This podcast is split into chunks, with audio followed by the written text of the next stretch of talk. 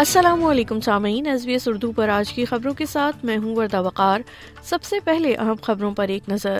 World health organization کا کہنا ہے کہ جاری فضائی حملوں نے وسطی غزہ میں الاقصیٰ اسپتال کی صلاحیت کو ختم کر دیا ہے۔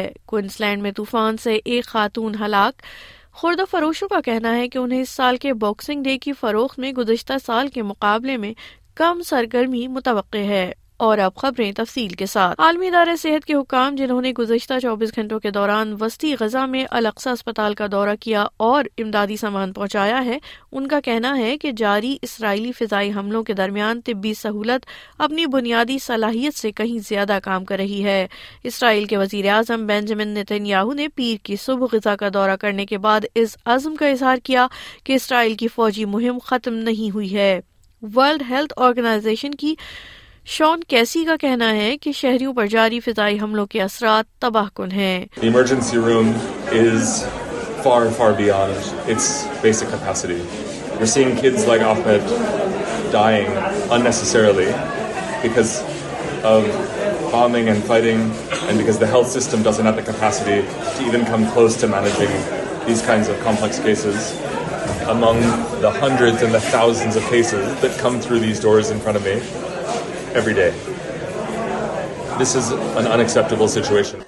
دوسری جانب اسرائیل غزہ میں اپنی فوجی کارروائیوں میں شہریوں کو نشانہ بنانے کی تردید کرتے ہوئے حماس پر گنجان آباد شہری علاقوں میں سرنگیں اور فوجی انفراسٹرکچر بنانے کا الزام لگا رہا ہے۔ ادھر کوئنز لینڈ کے علاقے گولڈ کوسٹ میں سو کلومیٹر فی گھنٹہ کی رفتار سے چلنے والی شدید طوفانی ہواؤں کے بعد ایک خاتون ہلاک ہو گئی ہیں اور ایک لاکھ بیس ہزار سے زیادہ گھروں کی بجلی غائب ہے۔ طوفان نے تین سو سے زائد پاور لائنز کو گرا دیا ہے، جبکہ ہیلنس ویل میں ایک خاتون کی ہلاکت اس وقت ہوئی جب وہ گرنے والے درخت سے ٹکرا گئیں۔ انرجکس سے تعلق رکھنے والے ڈینی ڈونلڈ نے اے بی سی کو بتایا کہ بجلی بحال کرنا ایک بڑا کام ہوگا۔ It's really becoming a marathon. This isn't going to be a sprint. It's a big job, and some places, particularly in the more heavily wooded areas, may be without power for uh, for a few days uh, the way it's looking. خوردہ فروشوں کا کہنا ہے کہ وہ اس سال کے boxing day کی فروخت میں گزشتہ سال کے مقابلے میں کم سرگرمی کا تخمینہ لگا رہے ہیں، جس کی وجہ ضروریات زندگی کی لاگت کا دباؤ ہے۔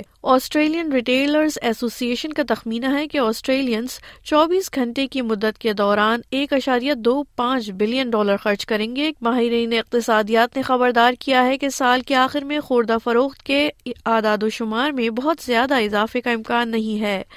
تاہم نیشنل ریٹیل ایسوسی ایشن کے راب گورڈن کا کہنا ہے کہ اس سال کی پیشن گوئیاں اگرچہ کم ہیں، لیکن یہ پھر بھی ایک بڑا تجارتی دن ہوگا۔ This year we'll see three billion dollars spent on Boxing Day.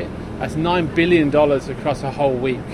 That is really flat year on year because of those costs of uh, living uh, expenditure, but we are confident that the shoppers are coming back and buying those gifts for the end of the year and for the, the school new year as well.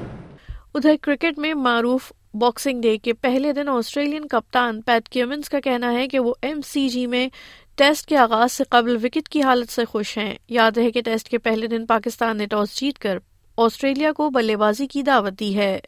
سامعین، آپ سن رہے تھے S B S Urdu پر آج کی خبریں۔